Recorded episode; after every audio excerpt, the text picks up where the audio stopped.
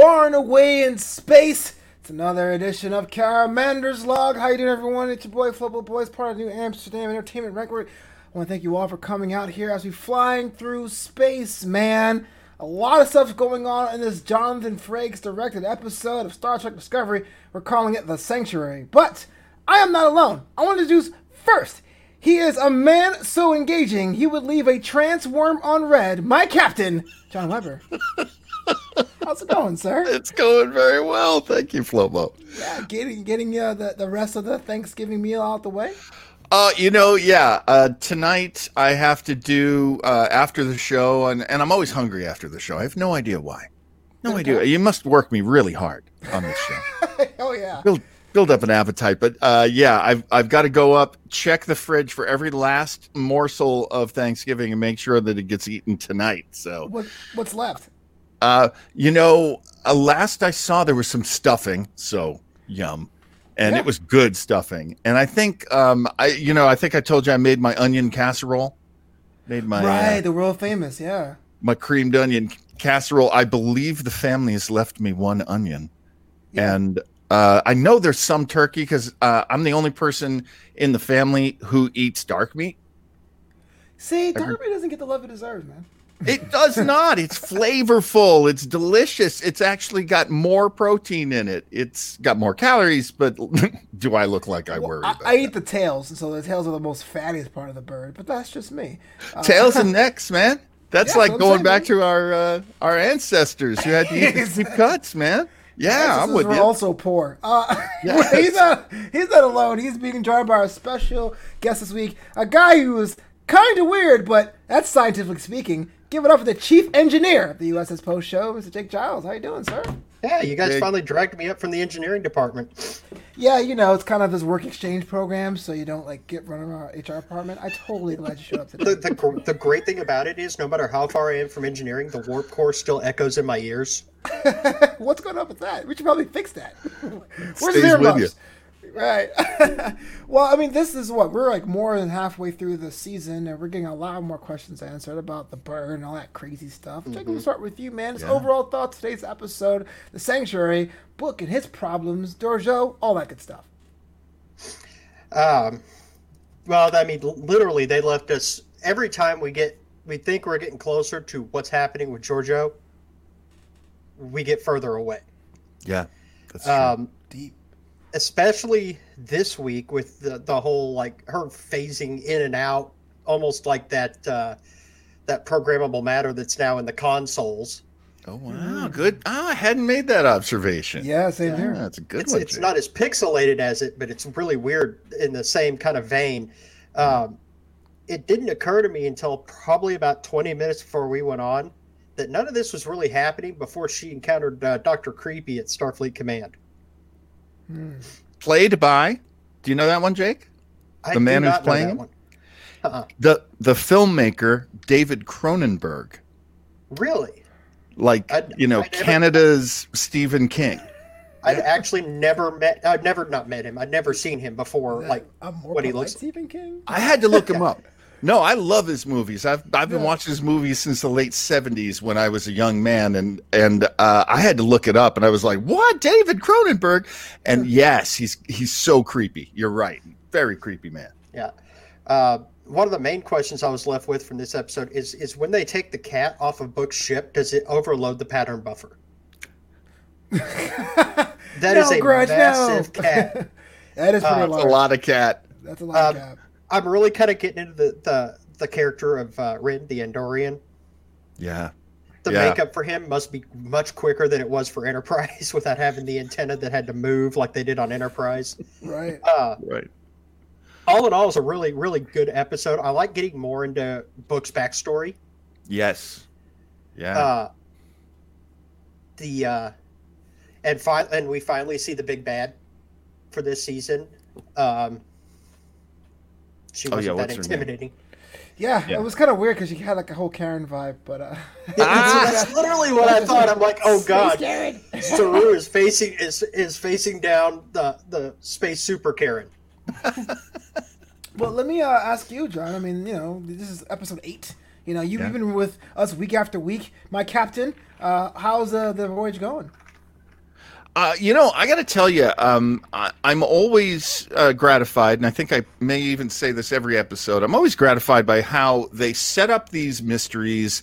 It looks like this is going to remain a very opaque, you know, blank future, and then all of a sudden they'll break through right away and uh, and and jump certain things forward. So yeah, we we do have an idea now of how serious the Emerald Chain is, as as Jake mentioned, our big bad.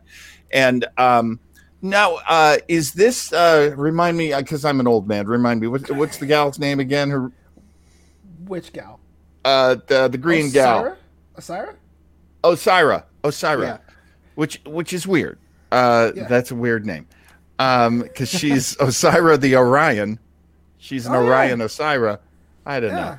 It's got it's got a weird flow to it for me. Uh, and then it, it, um, immedi- it immediately made me think of Stargate. Oh gosh, we got we got Osyraa. it just Yeah, yeah. Stargate. That's We, we you got, know, Goa'uld- we entertainment. got Goa'uld and Star Trek. Great. uh, Flo- Flobo, one of these days I got to drag you through some Stargate Yeah. because I'm telling you that is a fun show. It is less than a couple Trek. of years. Okay, Yeah, oh, when I oh, was did younger, it played in the afternoon, like like after like uh after the cartoons, after sports, like at six p.m. on a Saturday. It's like before Hercules and Xena. It's Stargate, Yes. and you're like, okay, that one black guy was kind of weird in the back, but okay, I'm, I'm with it. it's SG One, I think, because there was Atlantis as well, uh, which I didn't see. And then there's Yeah. the universe, which yeah. was horrible. Yeah. Uh, you know, and and for me, I have to say they got better. But anyway, we should get back to uh, this episode. Um, here's the thing, Slip, and slip between you, between parallel universes now. Right. do you guys remember? Here I say we should get back to it. Now I'm going to get you a reference that gets us out of it. I love Do you re- remember? I believe it was an afternoon show. It might have been on Fox Kids, and it was I think Beetleborgs. Oh yes! That Oh, would've been after my big time. bad Beetleborgs. They had this like guy named Flabber, who had Jay Leno with a giant nose. Yeah, Yes. that was that was my jam. built up nose and this Outside weird of built up SpongeBob and Lower Decks, I stopped watching cartoons. Like It eh, wasn't a eh. cartoon. It was it was it was that time where like they hit gold Power Rangers. There was like a bunch of oh. clones. It was like Masked Rider, Oh, VR those, Troopers, Yeah. Beetleborgs. There were kids that like got into giant Beetle. Oh my gosh! Oh my goodness! Oh my So, brain. when I Mind see melding. O- when I see Osyraa, I just see that built up chin that they give She's her, Flabber. and she's Flabber, dude. She's Oh, Flabber. You got to check that character out, Jake. It, it'll you'll look at it and you'll be like, oh, It- gross. it- I hate it's like this now. Jay Leno and Liberace had a kid, but he was blue. That was Flabber. I mean, that's the best way to describe what Flabber looked like. I can't believe you just brought this up. My brain. You, you know me. It's a unified theory of everything for me. There's Yeah. always a little bit of Stargate in what we're watching. There's always a little bit of this, that a little bit, and now we finally got into like the Fox Kids afternoon schedule, and yeah, now we've got a touch of Beetleborgs in our uh, Discovery now. Oh, So, man, yeah, I- I mean, show I- right now. I Oh, who totally knows? Maybe they could operate the spore drive. yeah, why not? I totally dig uh, where we are. I think she's a great villain. I, I really like her confidence. I like her um, her cruelty, and you know one of the things I've always loved uh, about Star Trek is they set up that these people are like this. There's exceptions. You know the Vulcans are all like this. There might be some exceptions. The Romulans are like that, and um, we're really seeing a lot about Orions and Andorians, which have been kind of under uh, underexposed, underused in, in the the you know the Star Trek universe. So Yeah, I'm, I'm very happy. Enterprise was En- Enterprise was really the only uh, only series in the entire pantheon that really actually explored the Andorians. Yes, I haven't got there yet. exactly. And Oh, because Enterprise was so Vulcan heavy, they made such a great point with the Andorians are like the opposite of Vulcans. Yeah. Like everything you- you admire about a Vulcan, an Andorian's terrible about that. And they're also just, you know, I mean, Jeffrey Combs as, oh, I know his Jeffrey name. Combs. Oh, Yeah. uh, Shran. Shran. Ah, you're a genius. Uh, you know, Shran was Enterprise just, is my Enterprise is my second favorite series. So. you know, there's a lot to be said for Enterprise. There really is. I think if I put my top five together, it might be number five. Yeah, But I, I have gone back and gone, I need to learn more. I need to give it another chance. And uh, yes, their treatment of the Andorians set us up for this show beautifully. Ooh, I, what's uh, number one, Jake? I'm curious. Mine? Yeah.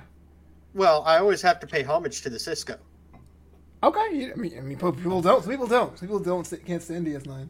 Yeah, Um, DS DS9's my my number one, and then my number two is Enterprise and TNG, kind of tied.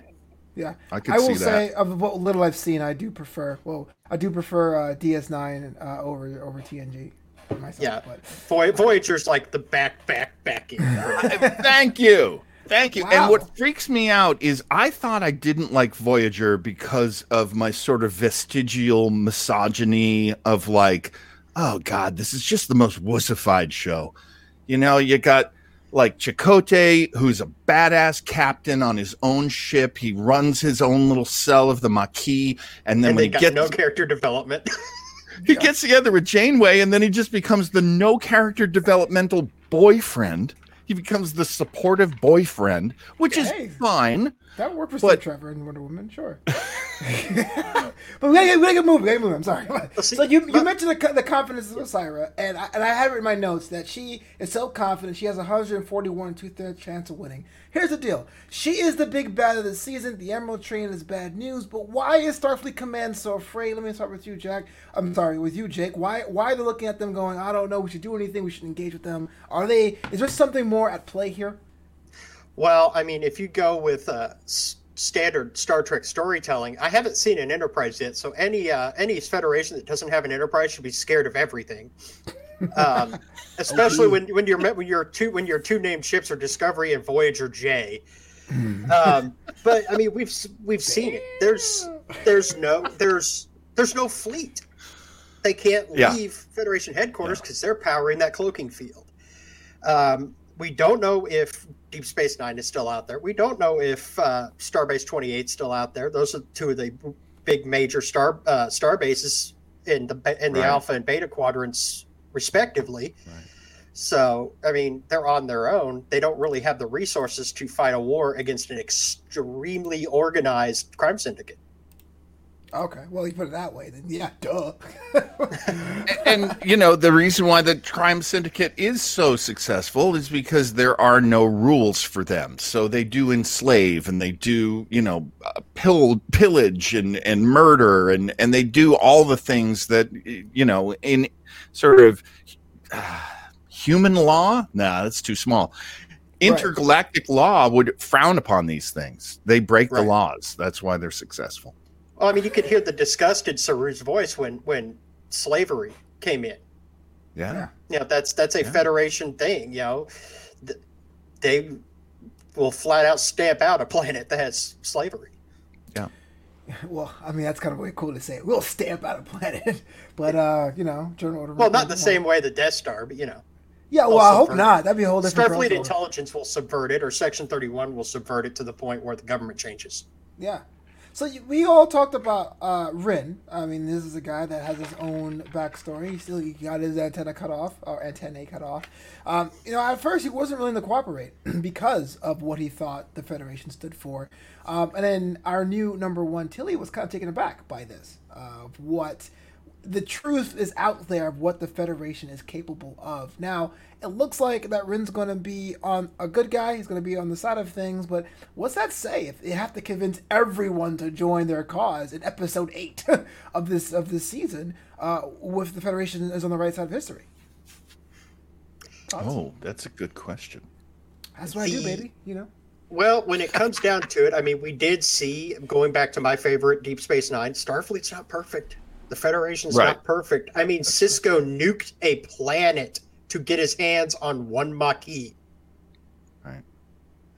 So, I mean, we know that in, in desperate situations, Starfleet can do things that uh, are morally objectionable. Uh, also, and just look back to the movie Insurrection. They were going to forcefully relocate the entire Ba'ku civilization. Ah, Right. They were being uh, manipulated into doing Yes. that. I mean, to be fair, but Sonoma. um, but it was a it, it was a situation where they could be manipulated because the Son'a were so powerful and so resourceful and had things they wanted. Yeah. And yeah, that's where you learn that Starfleet, uh, you know, just like in last week's episode, we just keep seeing that Starfleet became such a big, giant, too big to fail organization. And it made a lot of mistakes. Yeah, that cost I'm very excited that Ryn is even more in this episode now. There's something kind of magically messianic about him. And- Yeah. why, do you think so? Why? Oh, well, because uh, he has a conscience. And that's something that we normally think, well, that's only a Starfleet, you know, uh, char- char- characterization. That's only a Starfleet Characteristic. characteristic. Thank you. And, uh, and that's of course not true. Nobility is everywhere. Um, you know, a book is noble. Uh, book's entire planet is noble. So uh, there's nobility everywhere. Uh, Starfleet does not own the you know the all of the nobility right. and and now we're seeing you know a lot of people don't trust star starfleet and they may not trust starfleet for the rest of the series as far as we know they might be spending the rest of this series trying to reestablish their credibility Yeah. Damn. And I mean, you know, the the thing is, is Starfleet really started losing credibility towards the end of the next gen era, because you started seeing the writing really started pushing the uh, the honor and the what's the word I'm looking for? Uh, I guess it would be the honor and the dignity of the Klingons more so than the Federation right especially during DS9 with everything with Worf and his interactions with the Empire, Starfleet kind of started looking a little bit less honorable than the Empire.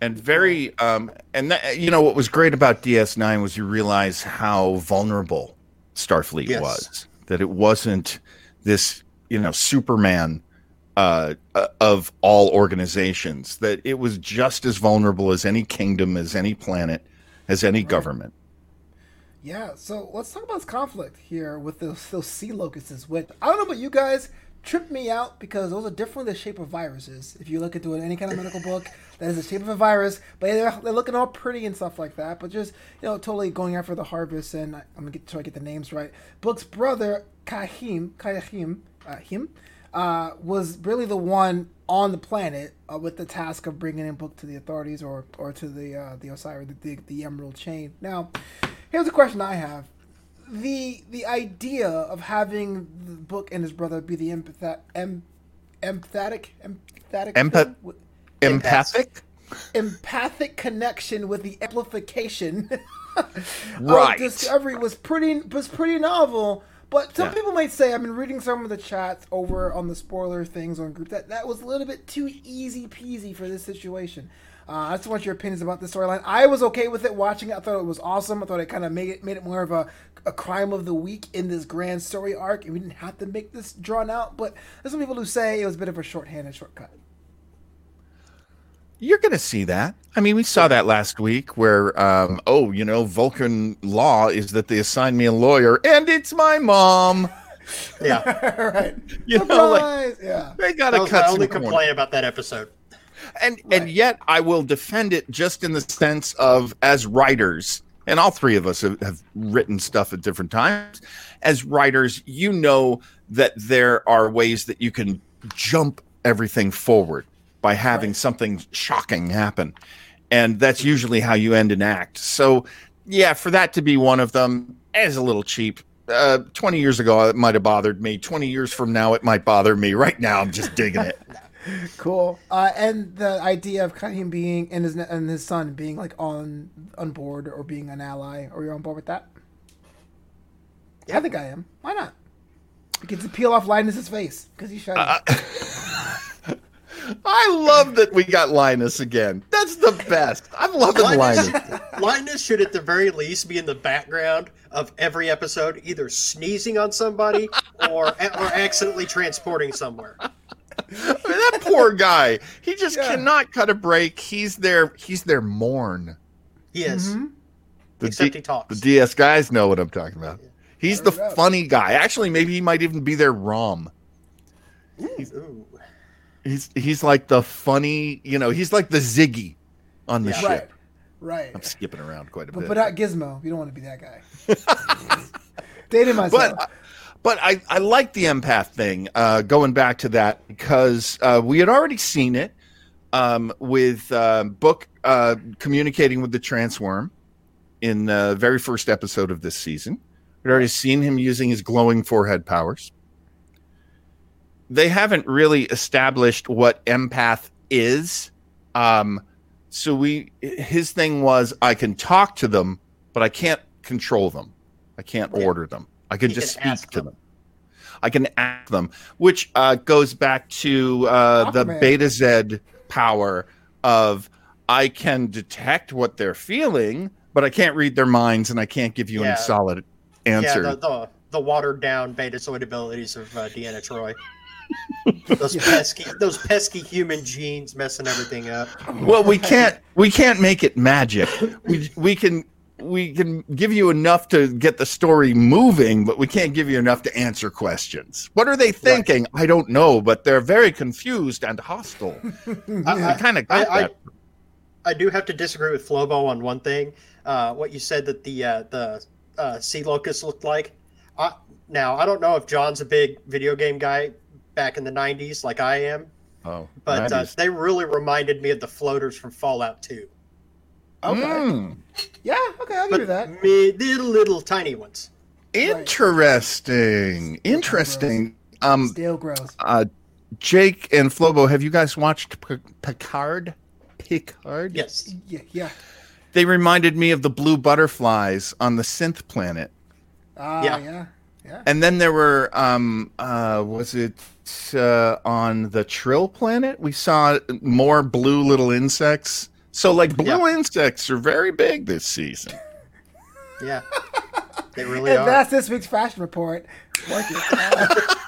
Work it. blue insects in. Hey, I, hey, I, I, I can even confirm that from another from another uh, area of entertainment. Elder Scrolls Online, for some reason, Sheogorath always disappears into blue butterflies. Interesting. Why not? It, it, it works. It has like a whole, you know, ethereal thing going. Which I, I feel like there's about. some dialogue going on between um, special effects engineers right now, where they're like, "Have you seen my blue flitty thing?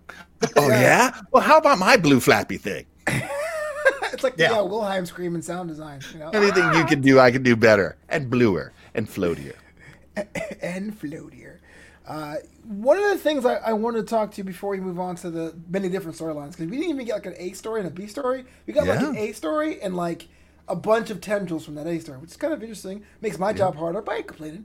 Yeah, Uh, we kind of we kind of we kind of went five different directions in this episode. Yeah, exactly. And we're only a quarter of the way through. Uh, let's talk about Saru, man. He's trying to get that that captain's uh, command down, getting more comfortable, having Tilly as his number one. I actually like execute the the ship. Didn't as much. Uh, what's going on, Jake?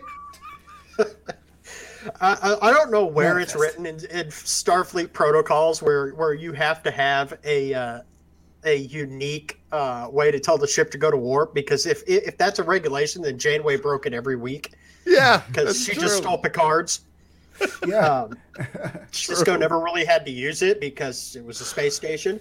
right. But uh, I mean, you know, it's just it, it's a bit of comedy just to see Saru kind of humanize himself a little bit, trying to do something that's gonna gonna kind of pop the crew, but it's all it's doing is popping us as the audience as he Pop the as, as he completely and totally.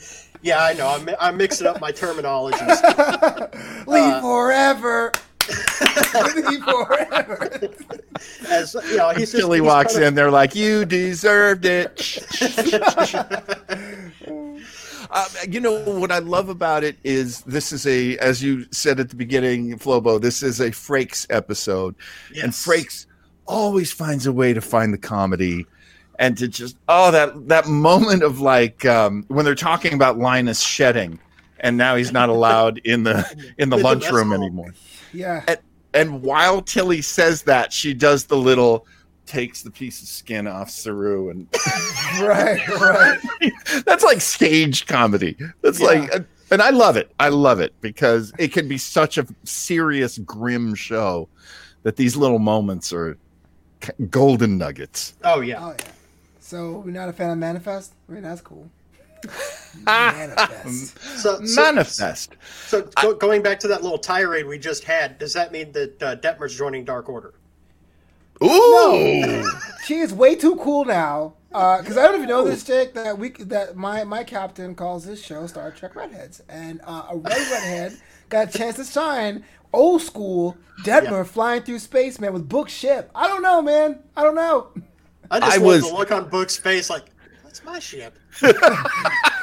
I know if you'd seen how she was handling it. Well, oh he man. said he said it got hit by at least twelve to photon torpedoes. Yeah, I loved that Detmer moment so much.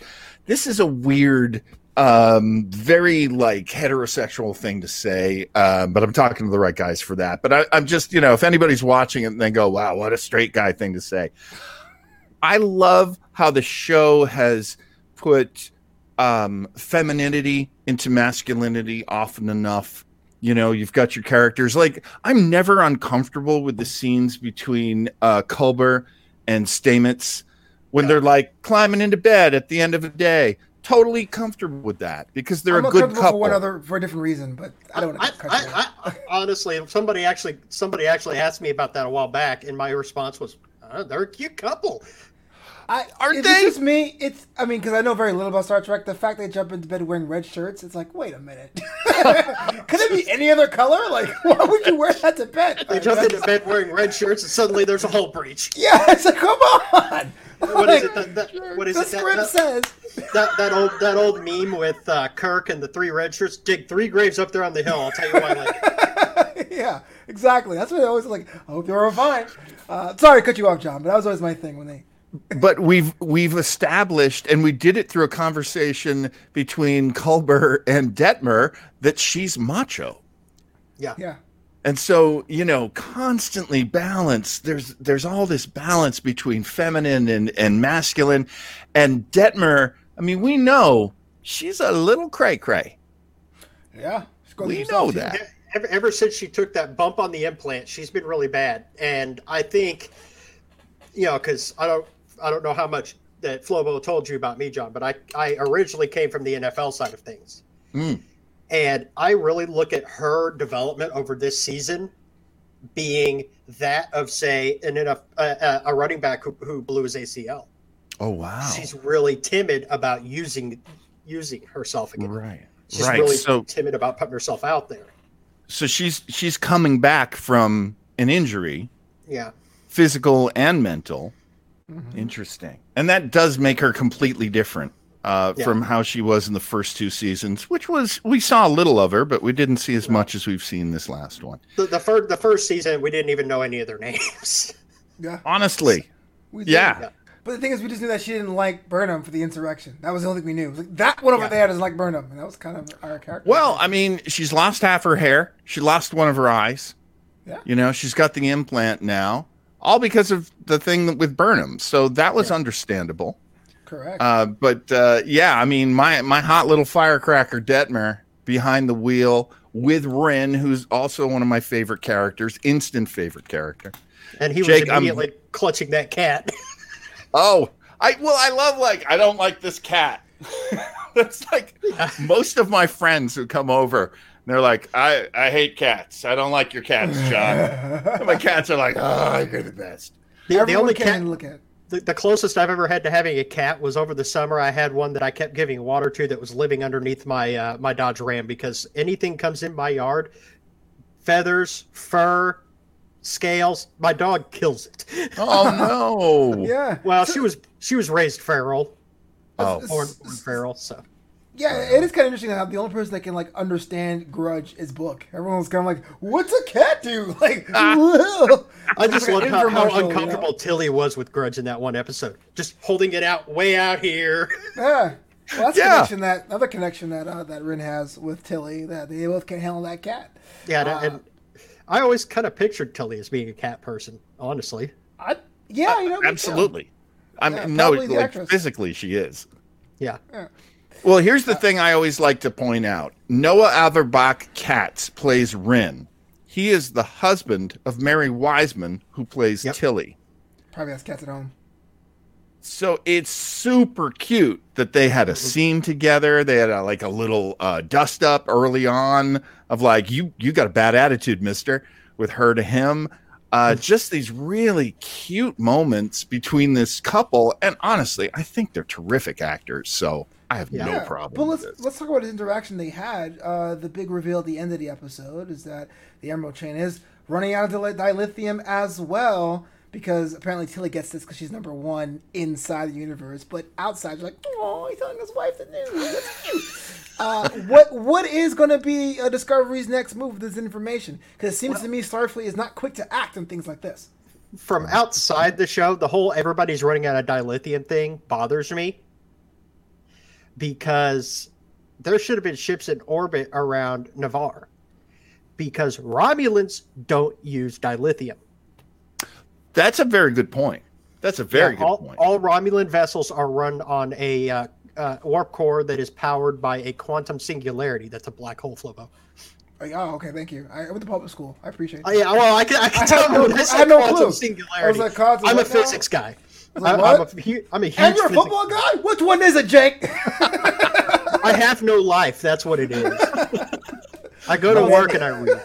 many Okay. disciplines. And- and that's a that's a good thing. Well, that's absolutely true, and that's uh, really you know funny too because I I think we're so like westernized. Um, Star Trek itself is so westernized, and um, we forget things like if there was a parallel uh, civilization to ours, they wouldn't get their power from the same places we do necessarily. So the fact that they're able to create these tiny black holes and manipulate the energy coming off of them. Did they? Which we can Did- actually do today. Oh, really? Yeah, the Large Hadron Collider Oh, yeah, can yeah. create yeah can right. create miniature black holes. that doesn't Yes. fit in a ship, though. Yes, Oh, but no, it also it's- it's like 10 butterfly- miles. it also butterfly affected us, and and Yeah. uh, you know, this is why people think that Chris Kanyon used to say "Who better than Kanyon" when he used to say "Who's better than Kanyon." Are you sure? I feel like this is one of those like Mandela percent effects. sure. He had a T-shirt that said "Who better?" I actually have it. I had it. WWE. In Oh. WCW, it was who's, and I And think now they that's- didn't change it. Now that's been taken over by the guy he trained, uh, Brian Cage. Oh yeah, yeah, yeah. Well, well Yeah. Frank is a lot of things. Uh, my, my good friend Brian, he and I are pals. We were tag team partners for oh, sure. oh yeah. Well, I knew Brian when he tagged with Sean Ricker. So there. Oh, I tagged with him before that when he was Nightclaw, Okay, and you I was okay. Was- see, see the mask in the middle there, yeah, Roscoe P. Sutton, Meg American. That, that was Meg me. American, Yeah, wow. Meg American. and That's, Mag uh, American wasn't he, he just he doesn't live too far from Flobo. Brian Cage or Meg American? Yeah, Brian Cage. He's just over in Chico. Yeah, yeah, a lot of us are. A lot of us. A lot of them are over here. I used to be the part of that that community. Yeah, but yeah, the uh, but going back to it, yeah, I mean that. that Ni'Var should have had a whole bunch of freaking warbirds defending it. Yeah, yeah. I you know they're making it up as they go along. Yeah. I, I see a lot of conversation online about it, and um and yeah, yeah. I mean, when people bring up these good points, they're not wrong. Unfortunately, of the twenty voices that were in the room to put the and they weren't in the room; they were in a Zoom call to put the episode together. Yeah. There were a lot of points that they missed. Well, and they may retcon it by saying that it wasn't just dilithium that was taken out; it was a whole subspace thing with the burn, which Yeah. Yeah. thankfully we're we finally figured we finally found it. But Right, right, fellas. I'm do kinda- you remember? Do I'm you remember? hoping- Oh, I'm Go sorry. Go ahead, Jay. uh, I'm kind of hoping that the signal that they found inside of coming from the uh, from where the burn originated, that nebula, is the Enterprise J. That would be a be. big. That would be a big callback to Enterprise. We know that it's Starfleet, right? Yes. Yeah, I yeah, think it's it's a Federation distress signal. And and what do we know about the J? What do we know about the Enterprise J? Almost absolutely nothing unless you add in Star Trek Online canon. Which we don't. We can't. And in Star Trek Online canon, it was the flagship at the Battle of Procyon 5, which actually does tie into Enterprise just a little. Uh, Daniels mentioned it in passing that they were on the Enterprise J at the Battle of Procyon 5 when he pulled uh, Archer into the future. So I would really like to see that mm-hmm. because after that universe class, I don't see how they could make a another Enterprise. that one pretty much had it all. Retire the Yeah. name, damn it. no, you were saying something, John? I, I didn't catch what you were saying. Oh yeah. No, I'm a pot smoker. I forgot. Oh, t- It was. I was changing the subject though, but I wish I, I wish I could use that excuse. Hey, come to California, man. It's like grocery stores down here. Oh, dude, I, dude, I. I, I, I take so many pills, so many medications a day that I, I do more damage to my body than anybody does with any drugs. man, that that is the American way, isn't it? Oh Uh, yeah, so- so- How does it feel to watch Discovery with a drug commercial during every commercial break? that if I ever run for political office, it will be on the singular platform that I will make sure that drug company ads cannot last more than ten seconds. Thank you. if you be like the, it'd be like the uh, the micro machines guy from Galoob. hey, get today. He's already the guy doing the uh, you know side effects. He might as well have the whole commercial like the side effects. Uh, speaking of side effects, we mentioned top of the show, but Georgiou's going through some stuff. But before we get into what's going on with Georgiou, I want to say that this season it seems that Dr. Colbert is kind of like the Greek chorus. He's just getting himself involved in everyone's mental space. Yeah. Uh, but we we now know, kind of, sort of, that Georgiou is possibly, maybe dying. Yeah. What Well, do you think? I Even actually have a theory on this. oh, go for it. Uh, I think she got split in the transition. Okay. Split Pro- from like what parts were split? Just duplicated. Like there's another like another Georgiou's on top. There's of another Her? Georgiou, and that's how we're going to get her Section 31 series. Because there's still a Georgiou back in the 23rd century. Interesting. Because I got a theory from this episode that went in the opposite direction, where they say if you're, let's see, if you went over one universe, you're going to have this breakdown. If you came from the past, you're going to have this breakdown. I, I feel like they're going to send her back to the past. Oh, I do like yeah. the splitting idea because sending her back to the past is illegal. It should not happen. It's, I, I believe, scientifically impossible at this point. Um, Yeah. and, and if she already existed because of a split, then we'll just pick up where that character is. But So the yeah. Because not are you suggesting? uh, Well, let me, J- Jake. Are you suggesting that perhaps she might exist on both shows? I'm suggesting that this is their way of getting her off Discovery so that she can start her Section 31 show. Um, there is a mission in Star Trek Online where you have Vulcan Admiral Tanay. She was also on the Enterprise C. But she got dropped off at, on a penal colony with the rest of the crew of the Enterprise C, but yet there's still an Admiral Tanay. They had to they had to temporarily restitch her together. Oh wow. Oh, And- and we know that Starfleet at this point has that technology because right because before the burn they had actually just finished the temporal cold war yeah, but we can't call STO canon though, can we?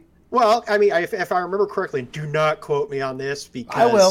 I so be- will. because Of course, so voyager is I, I just didn't like it so it wasn't one of my ones that i remember whole part and parcel but i believe they did that a lot with seven the uh uh the temporal fleet did that a lot with seven in, in an episode okay. Oh, wow. I yeah, gotta look I, those I up. understand that. kept pulling her further from the past because she kept dying in the future. All right, right. Uh, I, So I, just I be reversing the understand process. having second Thirty One. I was willing to. Uh, I was willing to be okay with the fact if George Orwell did not make this show, but it seems that they're gonna make that happen for whatever reason. And either theory is as good as gold for me because I don't know how you go from the future back to the past without breaking a few laws, cracking a few uh, eggs. But if she's actually being split, that'll explain why she's blacking out and having this other, I guess, Terran memories. It looks like uh, Yeah. still coming back and flooding back into her mind. Yeah, it's it's a, it's a, sending her back is a total violation of of phys, of physics, both standard and quantum, as we know them now. And right now, the only way you can travel to the future, all you'd be able to do is watch it because you would literally be in the event horizon of a black hole to see the future. and I kind of could see it as maybe they could reunite. I really like the split thing because maybe they could reuni- reunite her mind into that body, Yeah. a la Quantum Leap. Which again, Well, I mean, they, I believe they used uh, in Voyager. Uh, I believe they used temporal transporters to do it. wow, I gotta look that up, man. I I totally did not catch the temporal. uh you know, was this? uh, How would you characterize it? How, how would I look this up, Jake? Would I be Um, looking up temporal wars, temporal or cold Cold War? What would I be looking? No, because temporal Cold War was was specifically an Enterprise okay, thing. Yeah. Um, let me look that up and I'll get back to you on it. because I've I've gotten so spotty. I've watched all the shows, but I'm very spotty with Voyager because it was my least favorite. And Yeah, uh, Gotta bite the bullet, man. Gotta go through it. Just slog through it. and the uh, well, I'll do it now yeah. because Well, you know, now it- we it- do shows about it, Flo. Well, here's here's the funny thing, and, I, and people are gonna I'm gonna get tomatoed for this one, but like imagine watching two seasons of Discovery and then going back to TNG. It's like, oh my god! And then that first season of TNG, it's like, wait, you're gonna stop the show to have a clip show? You just had, it's one season. Like this sucks. Uh, so I, I totally get it, but you gotta get a slog through it, man. That's, that's you there, you know, when I was gonna watch Picard, I uh, found an article because I had been doing some searching, and I found an article, um, and I think it might have been AV Club or or somebody pretty cool, who put together these are like the ten episodes you're going to want to watch because they're constantly referring to them in Picard season one, yeah. and it was a tremendous thing to go through to watch early episodes of um, you know data centered episodes of uh, next generation and uh, i mean you know really i should have gone back to the original series and seen the episode with dr daystrom because the Yeah. daystrom institute is such a big deal uh, and it started in the original series but anyway uh, it is so funny to go back especially first season tng and just hear like that terrible synthesizer Yeah, yeah. That's what I tell everybody who ripped on Discovery the first two seasons. I'm like, go back and watch TNG uh, season one and season two.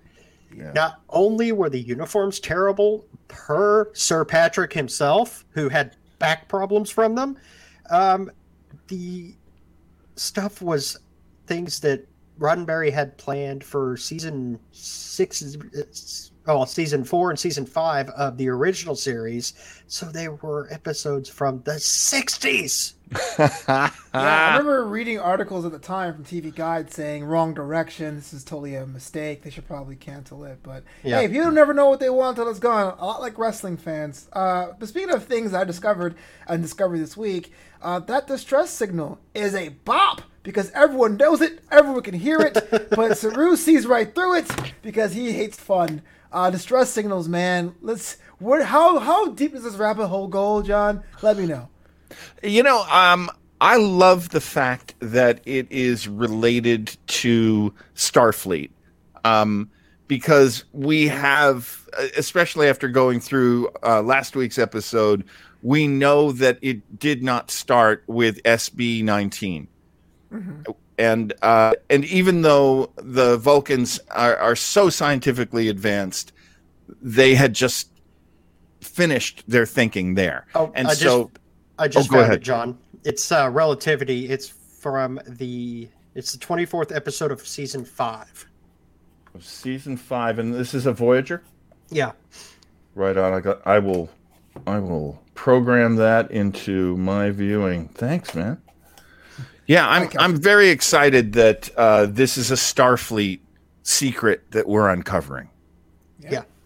Because as Jake mentions, who knows? It could be an Enterprise. It could be another ship out of time.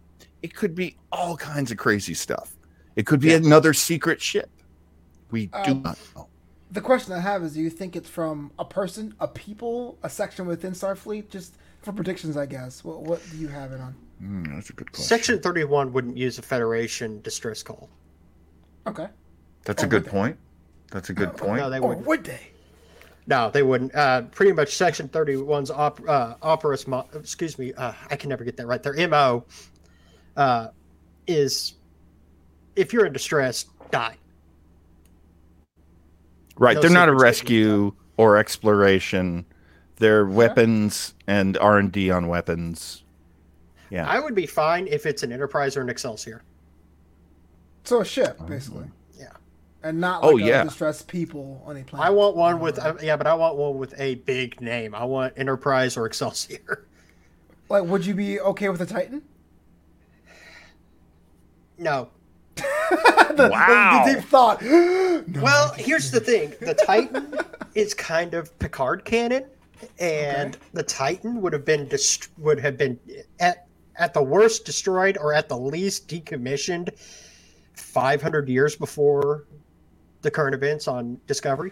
Wait, hold on. So Picard canon supersedes, or online canon supersedes Picard? Wouldn't No. Picard be more canon than online?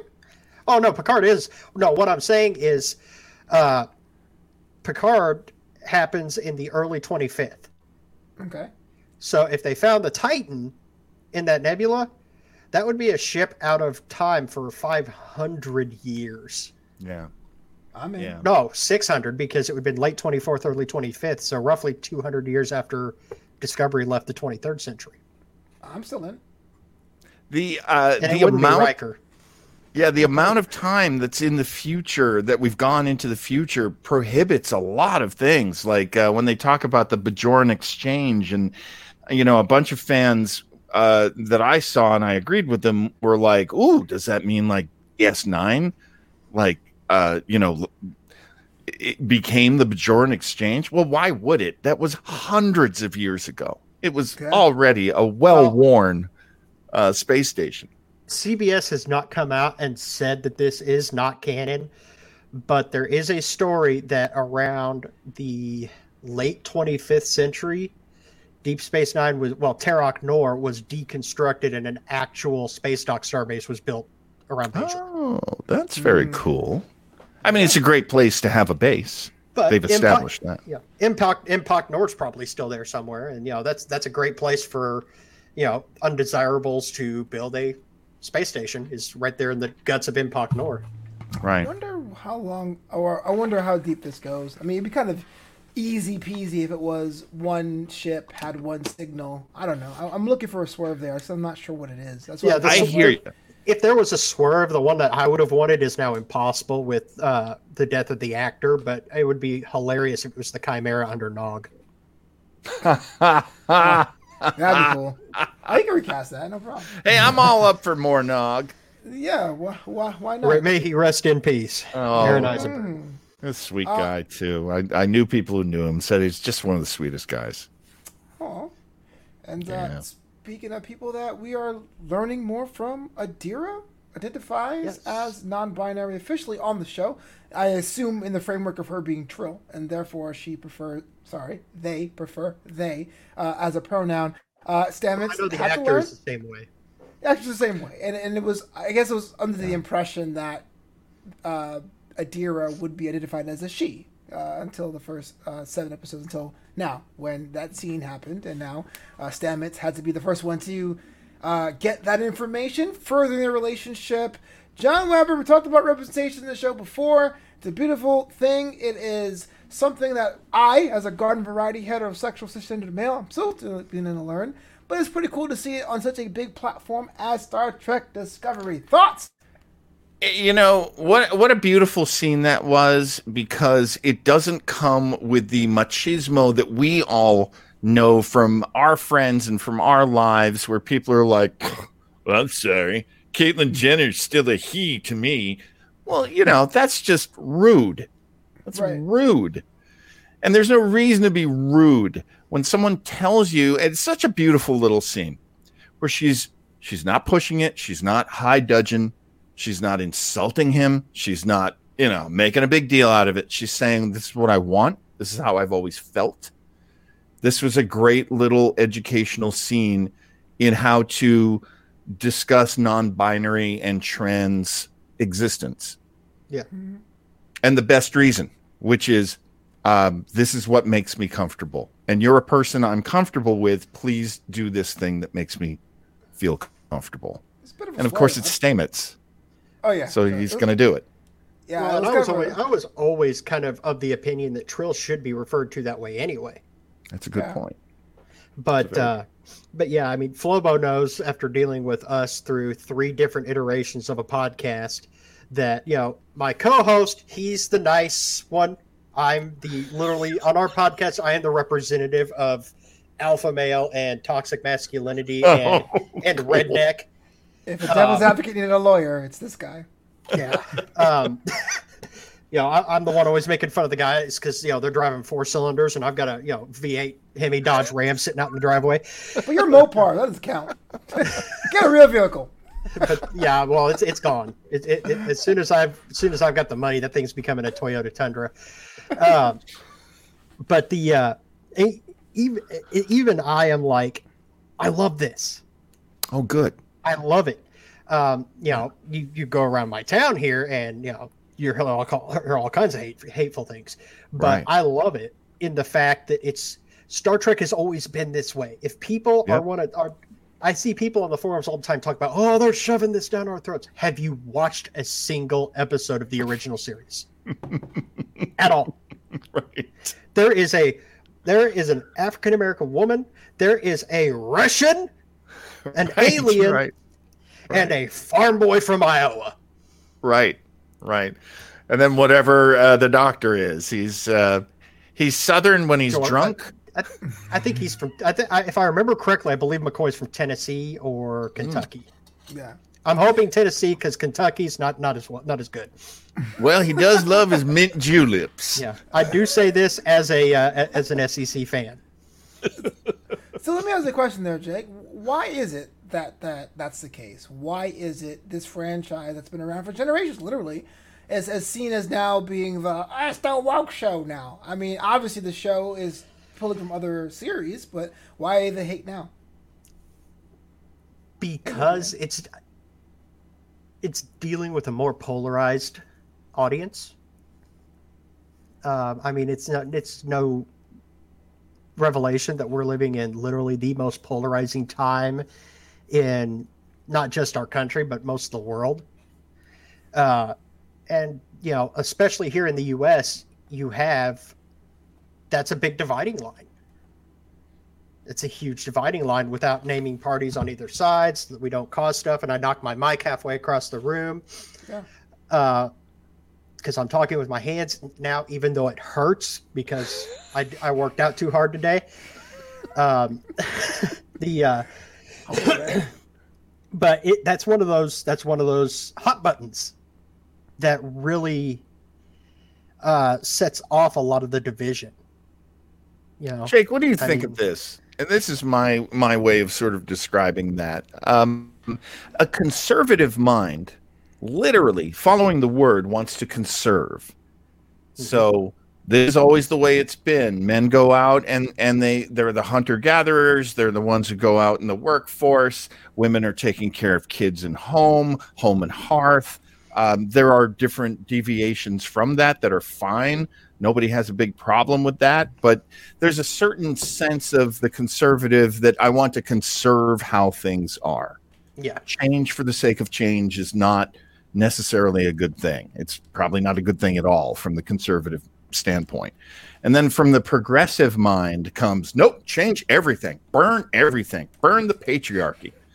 You know, Yeah. change how we do everything. And uh, as in all things, a balance is better than one side ruling another. But yeah, I mean, you're really kind of you're kind of in my wheelhouse here, John, because I'm actually moderate. Uh, so I take the best from both sides. But and uh, you and yeah, you see both both extremes. yeah. too. Well, I mean, my my my mother and my brother are all so, so far out in left field. They'd even be a foul ball in uh, in the Mets stadium. Hey, Uh, hey, hey! Cardinal now I hate you, sir. No, I'm just kidding. It's fine. Cardinal Nation. Um, and my, my I've got a buddy who from the service who he's so far right I can't even see him. Yeah. Um, so I'm always stuck in the middle, and you know everything. To I hate using this, especially on a Star Trek show, but IDIC. Infinite diversity and infinite combinations. Literally the Vulcan promo code, if you will. Uh, but people aren't getting that, and I think as a species, that really speaks to our immaturity. Oh yeah, absolutely. And I think that's something that Roddenberry was trying to get through people's heads in the original series and uh, the early seasons of Next Gen. And Yeah, I think yeah. Discovery's taking that taking that ball and running with it, honestly. Yeah. I think they Well, kind of got away from it a little bit in DS9 and Voyager Yeah. and then Yeah. and Enterprise, but then Discovery and Picard have kind of picked up that ball and run with it. Right. Yeah. Right. I, I think there's a I think there's a sort of built-in sense of supremacy. I've talked about this on the show before too. That uh, people need to come down from. You know, Mhm. that that's not real. That's something we said. Uh, you know, we being uh, white straight Christian males, we said that for a long time. We're we're the best, and I was raised uh, like you. I was raised in a very country area, and and people were like, you know, you're gonna grow up and you're gonna see how it is, and that's not what I grew up into. I grew up into a very No. wide world full of many different people. Well, I mean, you know, and part of my unique outlook is I was when I was in basic training, uh, I was one of three white guys. That was it. There was three of us in my Yeah. entire flight. Are we talking Everybody- like 50 people, 100 people, 1,000 people? Like how Oh, many? hundred. Okay. In my, I should say, in my dorm, there was probably three white guys and five or six white girls. And of course, yes, Flobo, we were kept separate. I saw your I saw your eyes opening. Hey, I made a judgment. judge, man. USA, USA. you uh, know, I was one of three, one of two in my flight, one of three in the whole building. My entire flight was Puerto Rican, uh, Asian, and two African Americans. You know, when you're with pe- with people who are a different culture or a different, I, I, I even hate to say the word color, you you it doesn't matter because you're all there doing the same thing. Right. And I think that's a lot of what Roddenberry really pushed. Yeah. Right. Yeah. And like I said, Discovery's really picked it up, and people aren't going to be happy. But how many people were happy when Kirk kissed Uhura? Everyone was happy. No, no, they The season was over then. What are you talking about? it was all done. There were some affiliates that didn't show that episode, True. And uh, I can't remember what they did show, but it was like ridiculous. They were just Yeah. they would show anything rather than show that episode. Yep. and that went through uh, you know when i was watching as a child so this is uh, after the series ends in the late 60s it goes to syndication almost immediately and that's when i started watching it and um, yeah still then they just Yeah, I- could not handle I got it on Sundays when I when I was I decided I was no longer going to church. I was going to the church of uh, Captain Kirk. We had we had Andy Griffith when I woke up, and then two back to back episodes of the original series. I'm like, I don't need church. you God, learned a lot of morals I, I, I, I got Spock. Spock's teaching me. seriously Man, that's, uh, Seriously. Pastors But like, yeah, but there's no ad breaks in the Bible. All right. Yeah, but like you were saying, John, about the gender roles, you know, I mean, I'm like compared to say people in California for the most part, I'm pretty conservative, but that's a big step. Uh, I'm I'm I'm a hillbilly. I was born and raised in the Ozark Mountains oh, on the border of Missouri and Arkansas. oh there and- you go wow I'll tell you right now, I am 100% against gender roles for one reason, one reason only. I want a wife that hunts. yeah because it's Yeah. five o'clock in the morning. It's cold as hell, and I don't want to do it. It's like not even alone. I just don't want to do it. I do like the deer, but I don't want to go get it. Right. fair, fair enough, man. And I think uh, when I was a kid, well, of all the of all the comics and superheroes, I was always drawn to the Green Lantern Corps because once you signed up, once you got the ring, more or less, you were part of this purpose higher than self. Didn't matter what country or planet you were or sector you were from. So that's my reference Right. of the week. Only Right. pro- only problem is you get, you got a super suit that was animated. Well, you know what? It was 2011. Shout out Ryan time. Reynolds. Yeah, well, okay. On that note, it's time for us to get out of here. This has been Commander's Log, the unofficial Star Trek Discovery post show. I'm pissed off now, but please, Jake, if anyone wants to find you and become your friend, for Lord knows why, how do they find you online? Uh, I am at J Giles T E M. I am on both uh, Twitter and Instagram. Um, pretty much don't come on my Instagram unless you want uh, pictures of a uh, eight-year-old Transylvanian hound shoved down your throat. Uh, so do it, or Um, you can also find the two podcasts, the one that I produce, and uh, which also has Flobo as a special guest many, many times, the 685, as well as the Elder Millennials podcast, which my co host tries to get into, you know, touchy feely subjects, and I'm not having it. So I just bust his chops the entire time. he does. Yeah. Um, you can find like that on your podcast, on your pa- podcast software of choice. Right on. Great. My captain, where can the world find you? You can always find me on Twitter at Hello John Weber. It's just like Hello Kitty, but John Weber. And uh, Instagram, same handle, Hello John Weber. I hate you all. Hey, you have a kidding. un- you have a unique name. You got to have your name. You're it's lucky. like Hello Flobo. Kitty. yeah. Well, well, thank you, because it's at Flobo Boys or whatever you do your social media, Twitter, Instagram, and Flobito at Instagram and Flobito.com. If you want to know more about this show and all the other shows underneath the Flobito umbrella, knewamsterdam.com. That's K-N-E-W, Amsterdam.com. But until next time, say also it, John. go, go, go to Flo, go to Flobo's uh, shoot shirt store because I, I Oh, yeah. almost wore my Flobito. I almost I almost wore my Flobito tonight shirt. Oh, I take it back. You're awesome. Uh, you're the best person ever. I'm sorry what I said. But until next time, say Live long and prosper.